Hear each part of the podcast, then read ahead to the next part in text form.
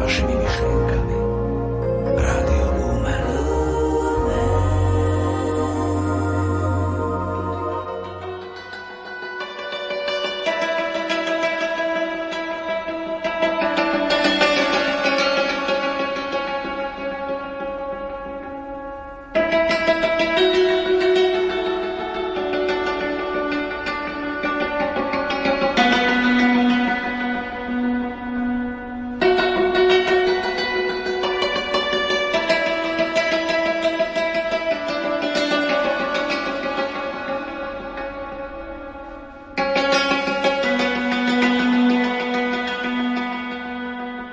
Vršku Kalvária v blízkosti hlavného námestia odkryla skupina nadšencov, obyvateľov Levíc, z výšky historického sakrálneho areálu, pochované polstoročie pod zemou.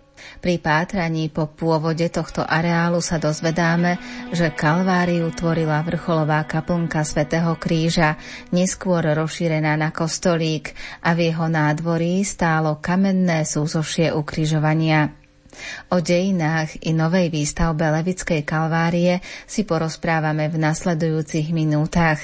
Príjemné počúvanie vám želajú hudobná redaktorka Diana Rauchová, majster zvuku Marek Rimovci a moderátorka Andrá Čolková.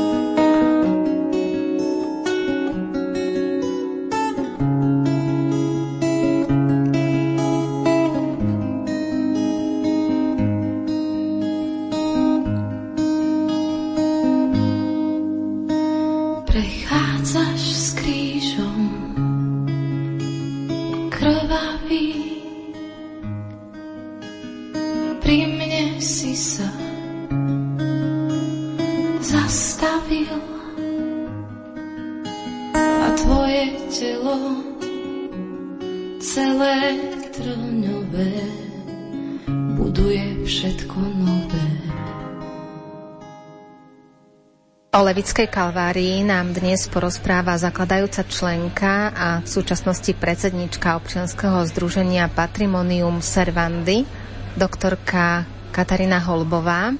Keby sme najskôr priblížili históriu tejto kalvárie, sú nejaké záznamy, že kedy bola vybudovaná, postavená pôvodná kalvária v Leviciach? Zachovali sa nejaké informácie v kanonických vizitáciách, pokiaľ viem, z roku 1757 kde sa spomína už vybudovaný kalvársky areál s kostolíkom a krížovou cestou. Staršia informácia, kde sa spomína kalvária, ešte len ako, dá sa povedať, po našom projekt, je z roku 1702 záveď vtedajšieho majiteľa Levického hradu, barona Mikuláša Jaklina, ktorý vo svojej záveti zo spomenutého roku nechal sumu 600 zlatých florenov na to, aby sa na Kalvárskom vrchu, vtedy sa to ešte nenazývalo Kalvária, nevieme, aký mal názov ten vrch, vybudovala kaplnka povýšenia Svetého kríža. Čiže keď bola ale presne v ktorom roku alebo v ktorých rokoch vybudovaná tá kaplnvočka,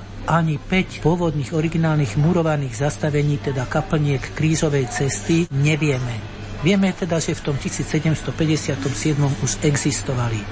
Je veľmi pravdepodobné, že to bolo niekedy v 20. 30. rokoch 18. storočia a že mali na tom svoj podiel ako budovatelia toho sakrálneho areálu Františkáni, františkánska rehola, ktorá sa v tomto období pristahovala do Levíc a vybudovali si aj svoj kostol a kláštor, ktoré teda dodnes ešte stoja a v tom bývalom kláštore je dnes farský úrad, Levice mesto. Čiže toľko to vieme, že kedy to asi bolo vybudované a z akých peňazí.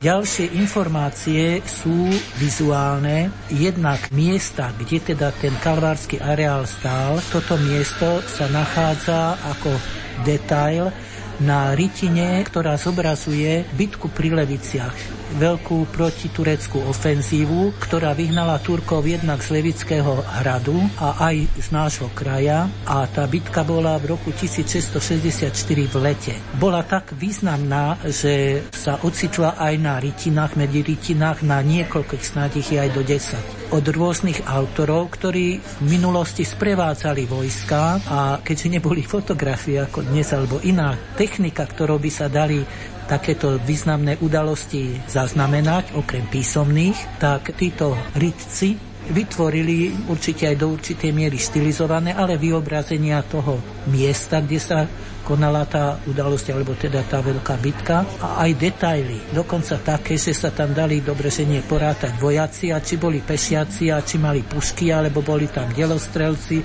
alebo išli na ťavách, alebo išli na koňoch a či mali stany alebo nemali, proste toto sa dá vyčítať na tých starých rytinách a na jednej z nich, kde je znázornený pohľad na mesto Levice akoby z boku a potom je pohľad akoby z hora, teda na pôdorys, tam je vidieť aj miesto, kde vieme s určitosťou identifikovať, že na tom mieste bol postavený potom nejakých 80 rokov neskôr kostolík. Kedy si sa kalvárie stavali z vďaky aj keď boli morové epidémie alebo rôzne nešťastia, má nejaký súvis aj Levická kalvária s nejakou vďakou? Na to neviem hodnoverne odpovedať, že určite, ale predpokladám, že práve preto, že to bolo v období 80 rokov po skončení tureckej okupácie nášho územia, že to bolo aj z vďaky za to, že skončila táto veľmi zlá éra a bolo to aj po období proti habsburských povstaní, z ktorých jedna z bytiek sa udiala aj v Leviciach a teda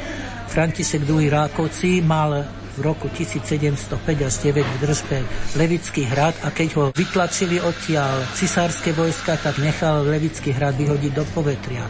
Že to boli tiež vojnové udalosti, samozrejme takéto veci sprevádzala cholera, mor, požiare a podobne. A konečne už to 18.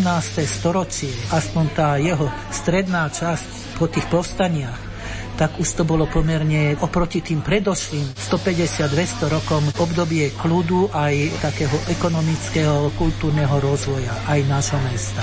Takže predpokladám, že to bola vďaka a s tou prozbou tam by som zase dala do súvisu druhé vizuálne vyobrazenie Levickej kalvárie na origináli vedutý, ktorá zdobí výučný majsterský list respektíve majsterský list mesiarského cechu Levicia, kde je vyobrazený už stojaci kostolík aj s vežou a pri ňom tri kríže. Tri kríže sa spomínajú aj v tej uvedenej vizitácii z 18. storočia, ktoré sa hovorí, že pri kostolíku boli tri kríže a ešte pod nimi tri sochy. Pán Ježiš ukrižovaný medzi dvoma lotrami a pod krížom Pána Mária, Jan Evangelista a Mária Magdalena.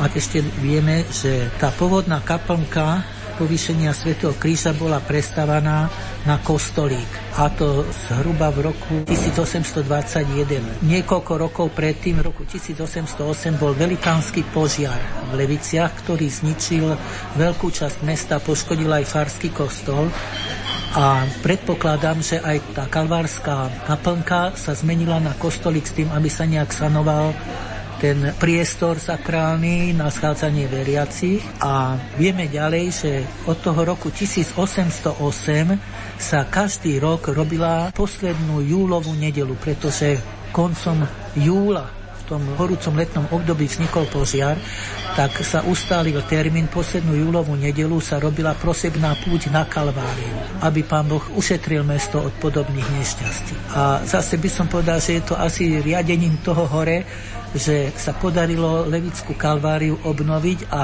obnovený areál odovzdať verejnosti a požehnať. Presne 200 rokov od začatia tej tradície a dodnes teda každý rok si pripomíname to, že sa nám podarilo s Božou pomocou a ochotou a pomocou mnohých ľudí znovu vybudovať ten sakrálny areál, ktorý je už iný ako bol ten pôvodný, ale je funkčný a kde sa ľudia schádzajú pravidelne, aj mnohí ako návštevníci. A tento rok to bude presne 10 rokov od tej udalosti požehnania obnoveného areálu.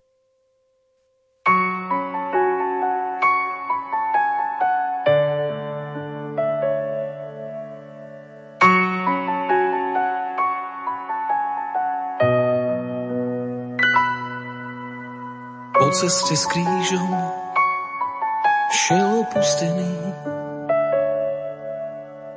Toľkých nás mal, no nik za ním nešiel.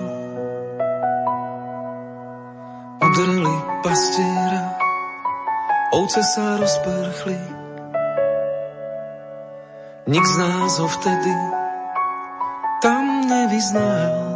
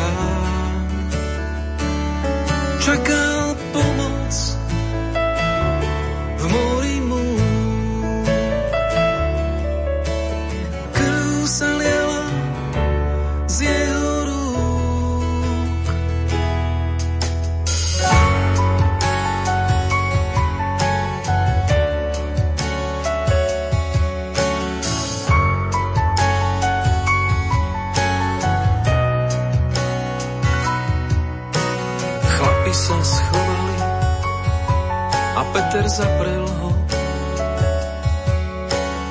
Na neho pohľad som nemohol zniesť. Odpust mi, pane môj, slabý som zkrátka. Povedal s krížami,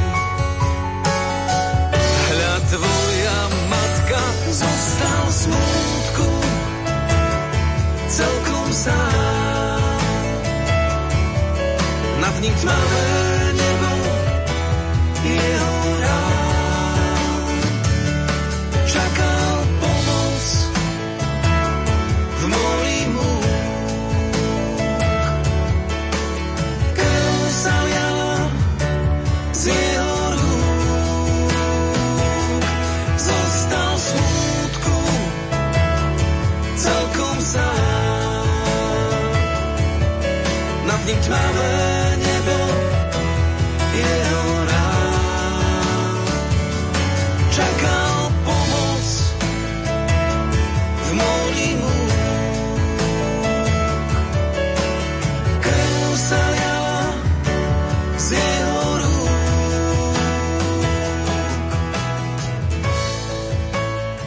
Prišlo aj obdobie dvoch vojen, prvej aj druhej svetovej vojny.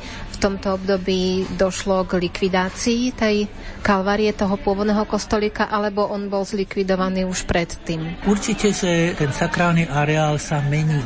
To vidno aj z toho, že na starých pohľadniciach a fotografiách z medzivojnového obdobia už pri kostolíku neboli tri kríže, ale len jeden a dve sochy že dlažba bola, jak sme potom zistili, bola tiež pôvodná tehlová vymenená za cementové dlaždice.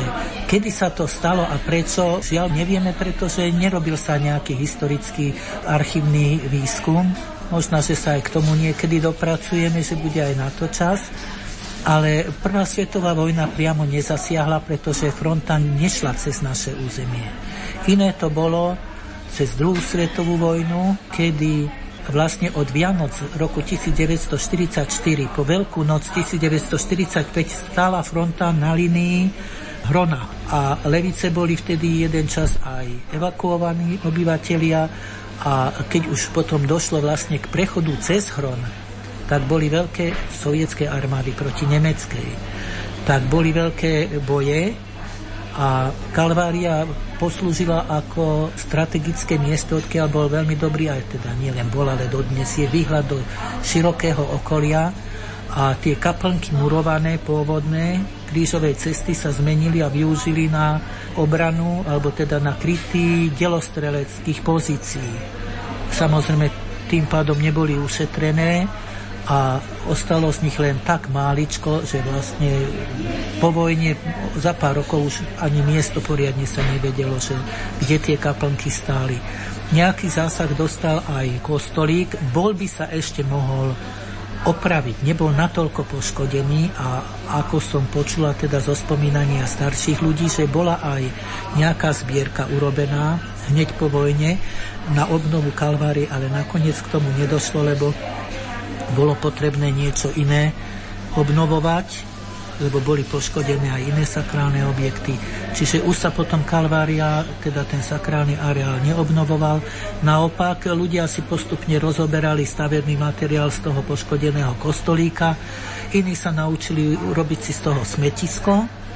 Príroda urobila tiež svoje, že teda prišla tam náletová zeleň a keď sme sa do obnovy sakrálneho areálu pustili, na jeseň roku 2006, ešte vtedy naše občianske združenie neexistovalo, len iniciatíva našich duchovných otcov, ktorí teda vyhlásili na 16. septembra prvú brigádu s tým, že mienia odkryť to, čo ostalo z tej pôvodnej kalvárie.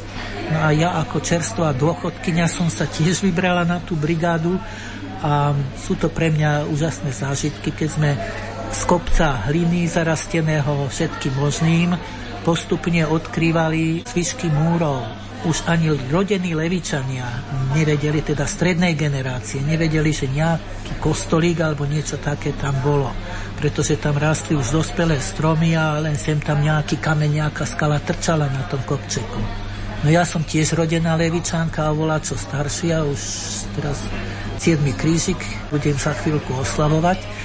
Tak ja som si ako dieťa pamätala a vedela som, že také, čo si tam bolo, lebo sme tam s mojou starou mamou chodievali e, zbierať napríklad materinú dúšku alebo pozorovať západ slnka. Pretože Kalvária aj za Prvej republiky a predpokladám, že aj v dávnejšej minulosti bola takým vychádzkovým miestom pre Levičanov, pretože v tej časti, ale trošku z inej strany, bližšie cintorínu bol aj bývalý mestský park, boli tam vinohrady, celý ten kopec Kalvárie bol pôvodne vinohrad alebo pasienky a ešte bolo tu aj niekoľko kameňolomov a vlastne na jednom z nich dneska rastie lesík, kde máme náš areál taký ako iný biotop, ako je hore. Hore je stepa, dole máme lesík. Keď ste išli na tú prvú brigádu, ktorá bola vyhlásená toho 16. septembra 2006, aké to bolo pre vás, keď ste prišli na to miesto a vedeli ste, že idete odkrývať nejakú dávnu históriu? Ja som sa veľmi na to tešila, zvedavá samozrejme. A bolo to veľmi dobré, pretože sme sa prvý raz išli taká väčšia skupina, kde od 8-ročného dievčatka, čo bolo najmladšie z účastníkov, až po 80-ročného pána Jozefa Tesáka, ktorý je už tiež na pravde Božej a z tej malej slečny je už dneska veľká slečna.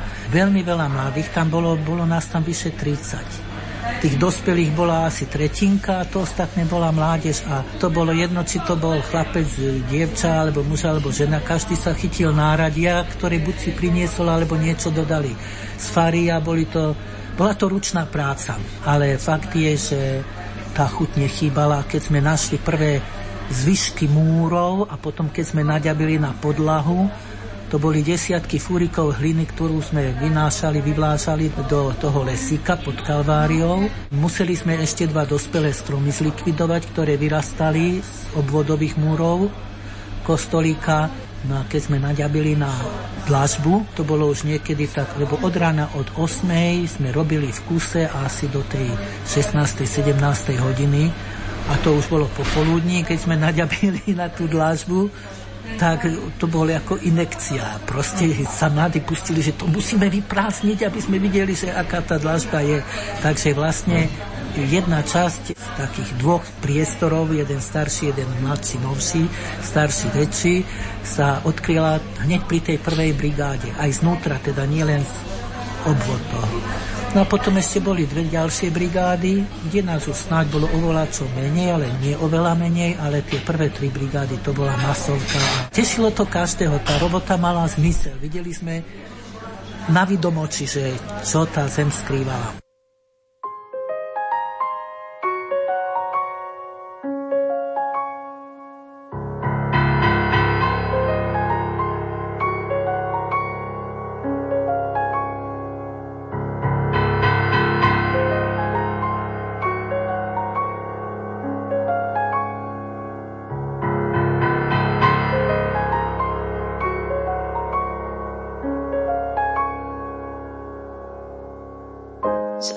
Krvavým potom naťahujem ruku, že ti ho zotriem z čela.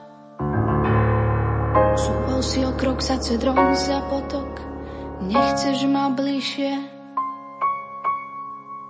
Nikdy som viacej nelačnela byť s tebou.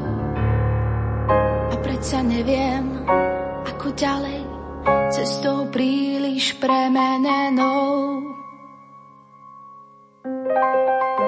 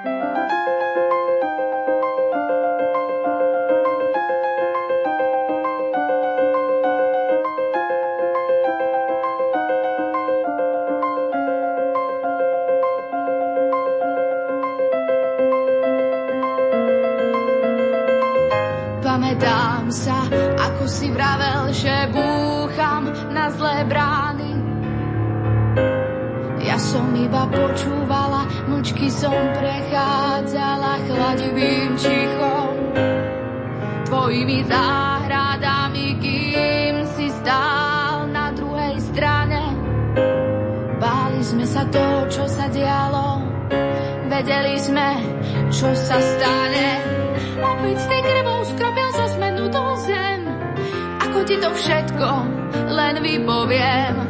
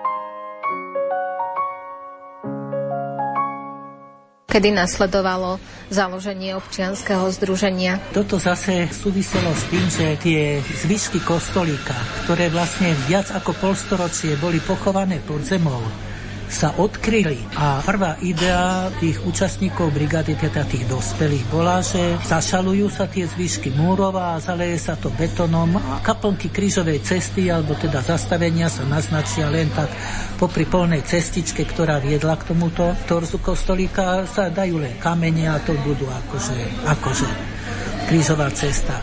No a keď som počula o betóne, tak mne vlasy dubkom stali, pretože ja mám odrobené dlhé roky ako etnografka Tekovského múzea, ktoré sídli dodnes v Levickom hrade a tam som na vlastné oči videla, čo robí betón s kameňom mekší.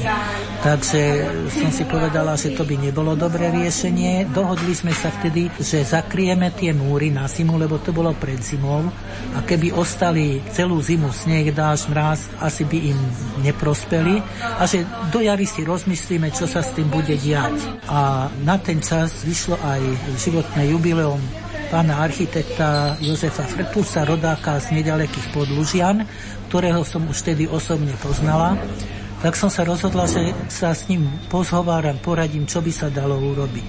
On mal mať na ďalší rok hneď ako ešte v zimnom období výstavu v Tekovskom múzeu, tak sme sa stretli ešte v Bystrici a on povedal, že teda sa chystá do Levica, že by sme sa išli spolu pozrieť na tú kalváriu. Tak vo februári sme sa boli spolu pozrieť na kalváriu, on povedal, že porozmýšľa o tom a vo februári mal výstavu v Tekovskom múzeu a už na tej výstave prezentoval svoje návrhy. Čiže fakt ho, tá atmosféra toho miesta a to, čo tam videl, oslovilo natoľko, že bola to pre neho inšpirácia a v podstate ten jeho prvý návrh aj ostal posledným, aj keď medzi tým boli ešte rôzne varianty, ako by mali vy, vyzerať kaplnky, ako by mala vyzerať vyhliadková väža, ako s tým kostolíkom, ako ho uchovať to torzo kostolíka.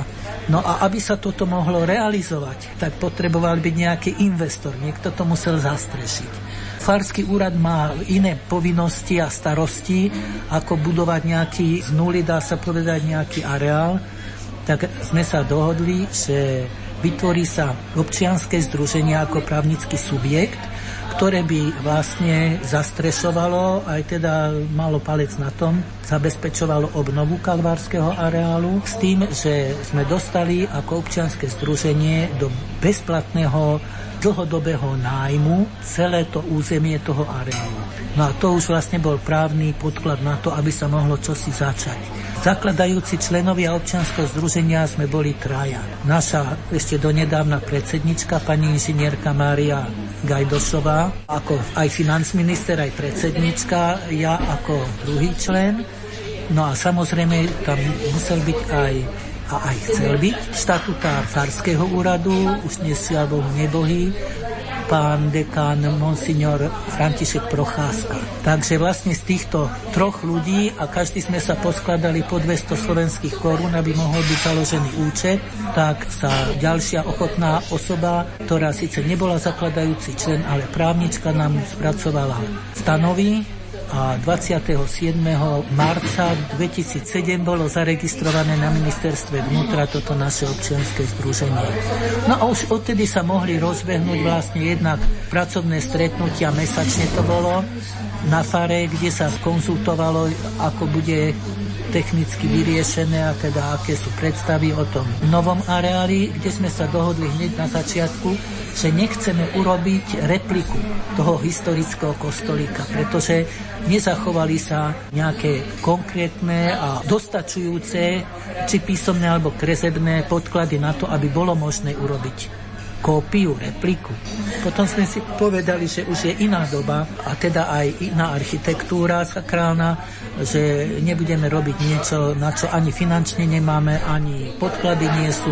A sme prijali to riešenie, aké navrhol pán architekt Frtus, že sa zakonzervuje, zastreší samostatnou konštrukciou torso kostolíka, vybudujú sa úplne nové, moderne poňaté, stvárnené kaplnky krížovej cesty, 14 zastavení, nie 5, ako bolo predošlom, ale už podľa súčasných tendencií, ktoré sú už vlastne od 19. storočia.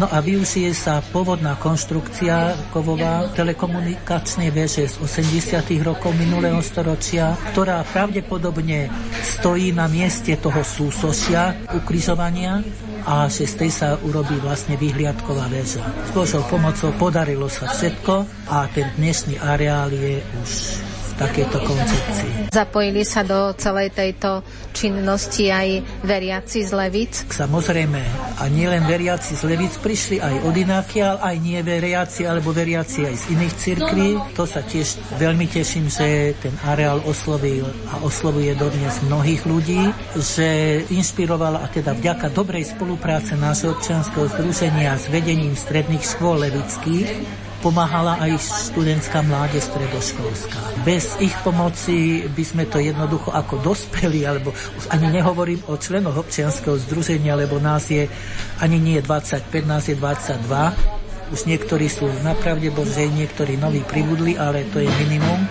A vekový priemer je okolo 70 rokov, čiže to je jasné, že občianské združenie ako samotní členovia že by sa nejak mohutne podielali na tej konkrétnej fyzickej robote, to skôr sporadicky. Ale práve pomocou týchto mladých ľudí a teda porozumeniu škôl, no a s finančným prispením množstva, množstva ľudí. To boli neuveriteľné veci, že koľky ľudia nám prispeli a zase nie len z Levíc, nie len z okolia, nie zo Slovenska, ale aj z Čiech, dokonca ešte z Anglie sme dostali. Nejaké peniažky, a keď len ako príklad uvediem, že tie kaplnky krížovej cesty, cena jednej bola 50 tisíc slovenských korún. My sme dali výzvu, aj sme to propagovali v našej vývesnej tabuli vedľa Farského kostola. Za tri mesiace sme mali 800 tisíc slovenských korún. Čiže viac ako sme potrebovali na tie kaplnky krížovej cesty, ale prví dvaja darcovia sa rozhodli, že teda aj keď oni dali pôvodne na tú krížovú cestu, že nech sa to použije na iné. Nikdy sme neoplývali peniazmi, že by sme nevedeli, čo s nimi, Naopak, naša pani predsedníčka ako dobrý gazda, dobrá gazdina, dobrá ekonomka veľmi vedela s peniazmi narábať a mali sme dobrých aj dodávateľov, dodávateľské firmy, ktoré nám aj počkali, keď sme nemali hneď uhradiť za už urobenú prácu, ale postupne sme si všetky dlžoby vyrovnali, nemáme žiadne dlžoby, máme na účte nejaké peniazky tiež, po troške nám pribúdajú, ale aj ubúdajú, lebo veď tá údržba je rovnako náročná ako vybudovanie.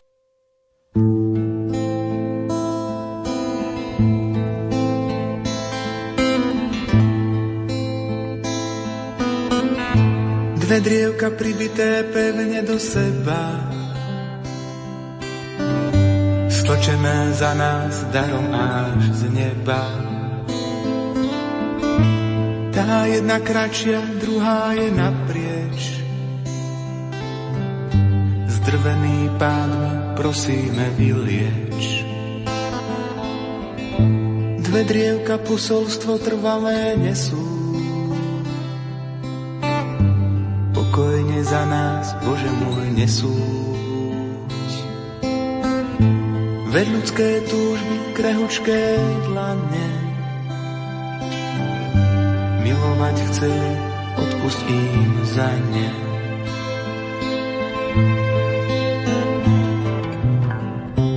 Tak slabý, tak slabý hľadáme Teba, Vďaku ti vzdávame za večný chleba. Len s láskou, milosťou môžeme letieť. Svetlo v tme, k tebe sa utiesť. Tak slabý, tak slabý hľadáme teba. Vďaku ti vzdávame za večný chleba s láskou, milosťou môžeme letieť. Cítiť svetlo v tme, k tebe sa utiesť.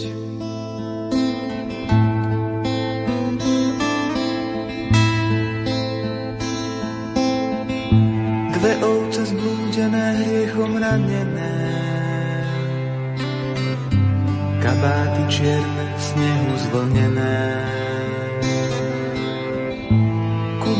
lásky hľadáme spolu.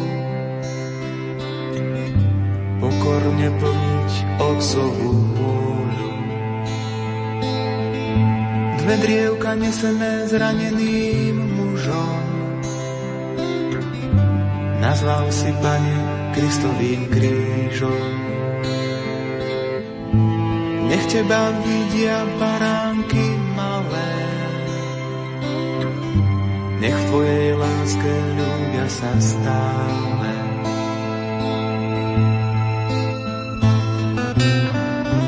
Tak slabý, tak slabý hľadáme Teba. Vďaky Ti vzdávame za večný chleba. Len s láskou, milosťou môžeme letieť svetlo v tme, k tebe sa utiesť. Tak slabý, tak slabý hľadáme teba. Vďaky ti vzdávame za večný chleba. Len s láskou, milosťou môžeme letieť. Cítiť svetlo v tme, k tebe sa utiesť.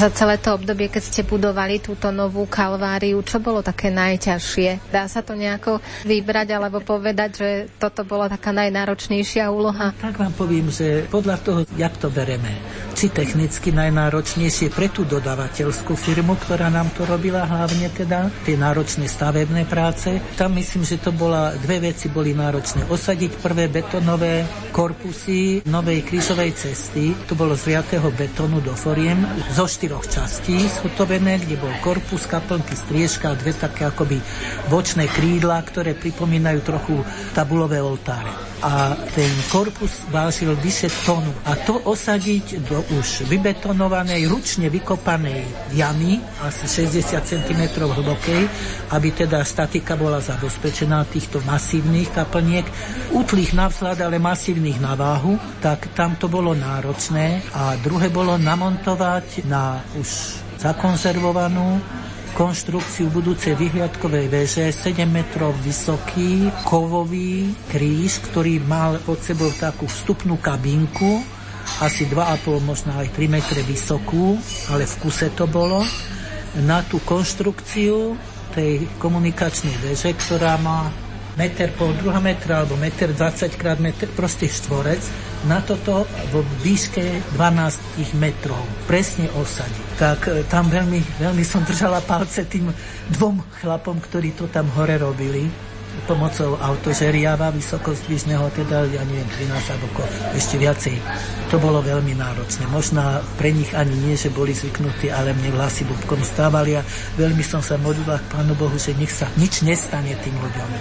Takže z tej strany, z organizačnej strany, keď vezmem nás ako občianského združenia, ktorý sme museli zabezpečovať aj brigády, a teda hlavne to boli stredoškoláci. Boli to deti, ktoré, a väčšinou som mala tieto veci na starosti, ja som bola podpredsednička 9 rokov, a tú organizačnú robotu a, a teda aj pri tých brigádach bolo málo takých, pri ktorých som ja nebola.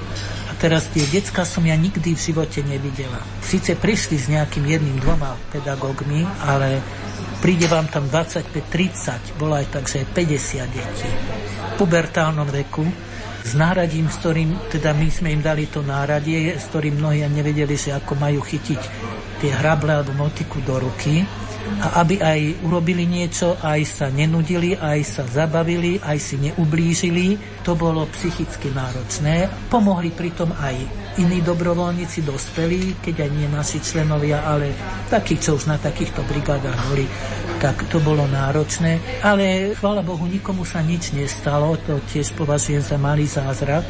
Pri tom kvante ľudí, ktorí sa tam, teda mladých ľudí, obrátilo ale myslím, že skôr to možno aj zužitkovali, lebo mali sme tam budúcich stolárov, mali sme tam budúcich murárov, mali sme tam budúcich kamenárov, propagačné materiály ako maturitné práce robili študenti zo strednej umeleckej školy Ladislava Bielika, Levických. A ja dúfam, že niečo si aj do svojho praktického života z týchto brigád alebo aj podujatí nejakých na Kalvárii vzali a ešte moja taká úvaha bola, že kto si príde na Kalváriu niečo odrobiť, tak nepríde tú Kalváriu devastovať. Už či sa to aj na 100% plní, to neviem povedať, ale pevne verím, že aspoň na tých 90% áno. Idú mladí ľudia radí, idú aj škôlkári, aj školáci, aj v rámci vyučovania radí na kalvársky areál, ale idú tam aj feťáci, idú tam aj bezdomovci, idú tam aj neporiadníci, aj takí, ktorí nevedia čo od dobroty a nehávajú tam po sebe stopy tiež. No ale veď to nie je len Levická kalvária, to je problém celkový. Čo sa veľmi teším, že ten areál žije a že aj teraz, a to je tradícia, ktorá sa už dlhé roky udržuje nielen odkedy je areál otvorený, ale odkedy je areál sprístupnený, tak je to každú pôstnu nedelu od tretej po za každého počasia. Či prší, sneží, slnko svieti, vietor je, dážď je, to je jedno, sa odbavuje pobožnosť krížovej cesty. Za bohatej účasti veriacich, keď poviem, že minulú nedelu tam bolo 300 ľudí, a není sú to len Levičania. Aj z vidieka chodia a radi tam prídu. Keď bolo požehnanie Kalvárie už obnovenej, tak bola to slávnosť pre celé Levice? Ťažko mi povedať, lebo celé Levice tam neboli, samozrejme. Bolo tam veľa ľudí. Myslím si, že nie len katolíkov a nie len veriacich. Bola to slávnosť, ale v prvom rade tej našej farnosti a tých účastníkov toho, ale mali sme ako e, hlavného hostia nášho dôstojný pán Vladimír Farkaš z biskupského úradu z Banskej Bystrici, ktorý zastúpil avizovaného pána biskupa Rudolfa Baláža. No a veľmi sa rátalo všetkým, boli tam aj všetci tí sponzori jednotlivých kaplniek. Pri každej kaplnke sa zvítal s tými, ktorí teda tú kaplnku financovali. Potom bolo také spoločné posedenie. Boli tam samozrejme aj zástupcovia mesta, primátor, viceprimátorka. Nebeský otec nám požehnal krásne počasie, takže bolo to dôstojné, bolo to radostné. A každý rok si to pripomíname práve tú poslednú júlovú nedelu. Je to vždy v nedelu a je to veľká Sveta Omša, miesto Farskej Svetej Omše, hore na Kalvárii. Ďalšiu tradíciu už neskôršie, o nejaké 2-3 roky po obnove toho areálu, sme založili a to kalvárske hody. Keďže hodová slávnosť je vlastne oslava menín, teda patrocínia, kostolíka alebo kaplnky, no a toto bolo zasvetené teda kalvársky kostolík Sviatku povýšenia svätého Kríža, takže 14. septembra už toho roku to bude 8 rok, budeme mať kalvárske hody a keďže na ďalší deň, 15. september je štátny sviatok, takže nerobíme tieto kalvárske hody na nedelu ani sobotu, ale na ktorý deň v týždni to vyjde, pretože je to deň pred štátnym sviatkom. A je to vždycky tak od tej pol štvrtej je pobožnosť krížovej cesty, Sveta Omša a potom máme Agape, na ktoré sa tiež my obstaráme niečo, sponzorov si nájdeme, ľudia niečo donesú. Posledné tri roky sa snažíme okrem toho urobiť aj nejaký kultúrny program, taký nie veľmi dlhý, aby tam bola aj táto stránka hodov, ako ich ľudia bežne poznajú.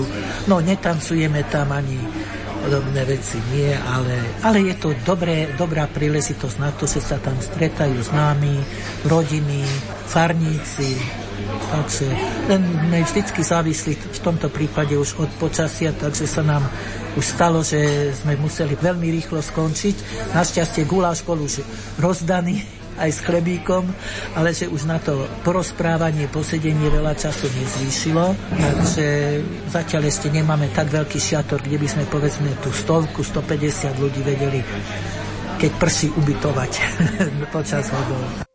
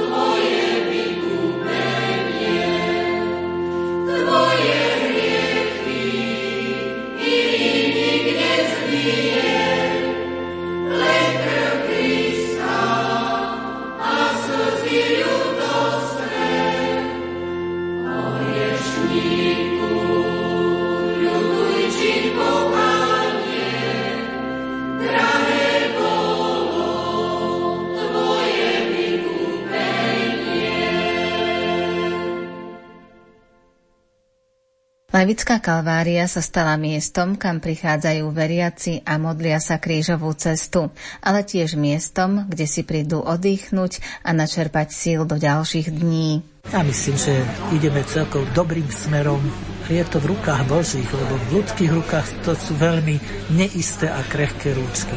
Nie vždycky ochotné, lebo keby toľko ľudí chodilo na brigády, ako chodí na pobožnosti krízovej cesty, tak by bola už aj pozlátená levická kalvária. Ale keby aspoň desatina z nich sa prihlásila, že nepotrebujete pomôcť. Občas, ale veľmi zriedka, kedy sa stane, že sa niekto ohlási, či niečo nepotrebuje.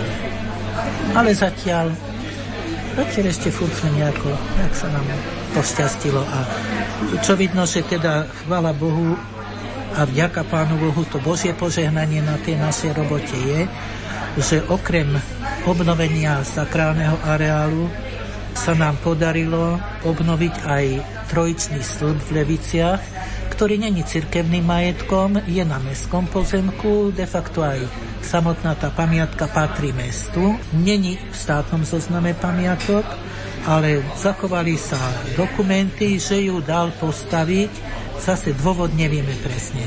Bohatý mešťan, teda obyvateľ mesta Levíc v roku 1771, ak si dobre pamätám. Z toho morového stĺpu, nebo takéto trojičné stĺpy, sa tiež zvykli stavať v tom 18. storočí alebo aj neskôr, hlavne ako také buď prosebné alebo ďakovné pamiatky, či už pri morovej, cholerovej epidémii, pri požiari, alebo aj ako nejaká rodinná udalosť významná, kde boli okrem toho hlavného súsošia Svetej Trojice aj na mnohých boli aj iné sochy svetcov, ktorí sú patroni proti rôznym nešťastiam, dá sa povedať. Tak ten levický morový stĺp má hore súsošie korunovania Panny Márie, teda Sveta Trojica a pred ňou klačiaca Panna Mária. A Sveta Trojica ju korunuje a na podstavci sú štyri sochy. Zachovali sa vlastne do obnovy len dve. Dve sme zo starých fotografií a zase z písomných pamiatok sme sa dozvedeli, že teda tam bol svätý Sebastián, svätý Ján Nepomucký, svätý Ján Krstiteľ a svätý Rochus. Je zaujímavé, že dvaja svätí Jánovia boli na tom trojičnom stĺpe, ale aj ten mecenáš, vlastne ten človek, ktorý dal postaviť ten stĺp, bol Ján. Tak, ale že ktorý, či bol Ján Nepomucký, myslím, ako krstený na ten sviatok, alebo Ján Krstiteľ, ale to dosť, dosť také akože nezvyklé. Takže, chvála Bohu, aj ten sa nám v priebehu dvoch rokov podarilo obnoviť. No a teraz uvažujeme, ale nakoľko reálne alebo nereálne to ukáže až obhliadka súčasného stavu bývalej nemocničnej kaplnky, ktorá slúžila ako kaplnka, keď ešte fungovali aj v Leviciach sestričky reholné, ktoré aj v nemocnici slúžili tá kaplnka je zo 70 80 rokov 19. storočia pôvodná, ako sa zachovala na starých fotografiách a pohľadniciach. Žiaľ Bohu, tak ako aj ten kalvársky areál, síce nebola vojnou poškodená, ale už potom tým, že prišla iná doba, reholné sestry boli vyhnané zo svojich miest, kde pôsobili, teda aj z Levickej nemocnice a z kaplnky ostal skladový priestor. Ja som v živote nebola v tom objekte, neviem, ako vyzerá, znútra, zvonku dosť biedne. Uvidíme, či budeme mať na to sily, alebo nie. Chceli by sme aj tejto kaplnke vrátiť jej pôvodnú tvár, dokiaľ sa to bude dať a aj pôvodnú funkciu. Ale to je zase len v rukách Božích, nie v našich, čo z toho bude.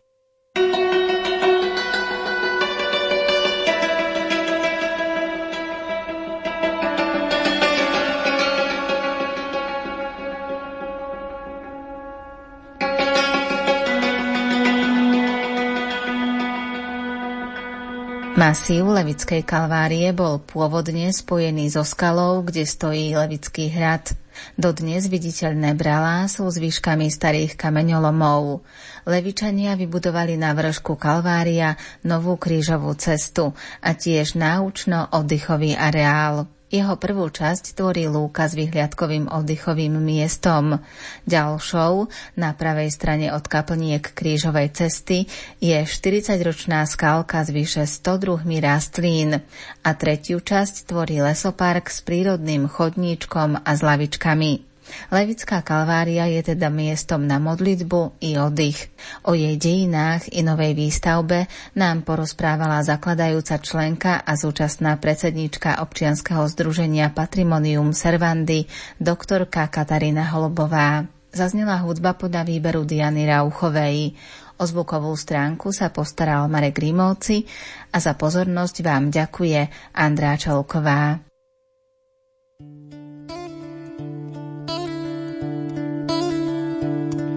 Si sám a každý tvoj dých úzko zviera. Celý svet na teba tlačí svoj hriech. Si sám a kalich plný horkosti zlieva. V sebe to všetko, čo nevládzeš niesť. Krvavé, krpa je,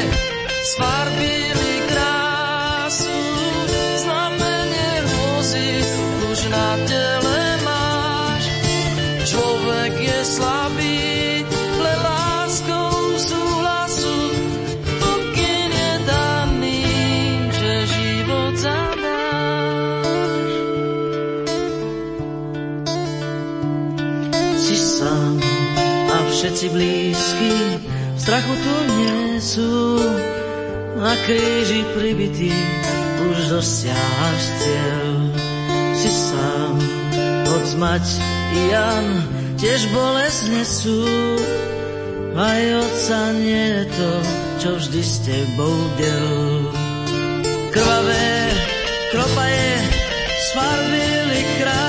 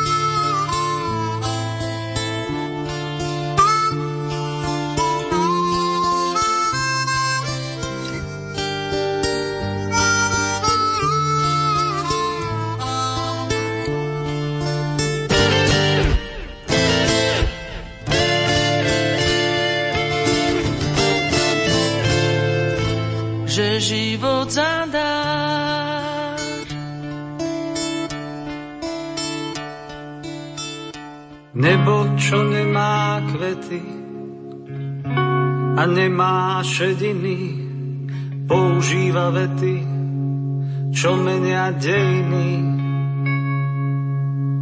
Nebo, čo nemá spánok, nezmiera od nudy, používa Vánok, čo mení osudy. Nebo, čo nemá rieky a nemá pramene, používa lieky a hojí zranené. Nebo, čo nemá súdy a nemá clivoty, používa ľudí, nech menia životy Nebo je príliš ďaleké a dýcha tajomnou vôňou. Snažím sa loďou na rieke doplávať do mora domov. Nebo je príliš ďaleké a dýcha tajomnou vôňou. Snažím sa loďou na rieke doplávať do mora domov.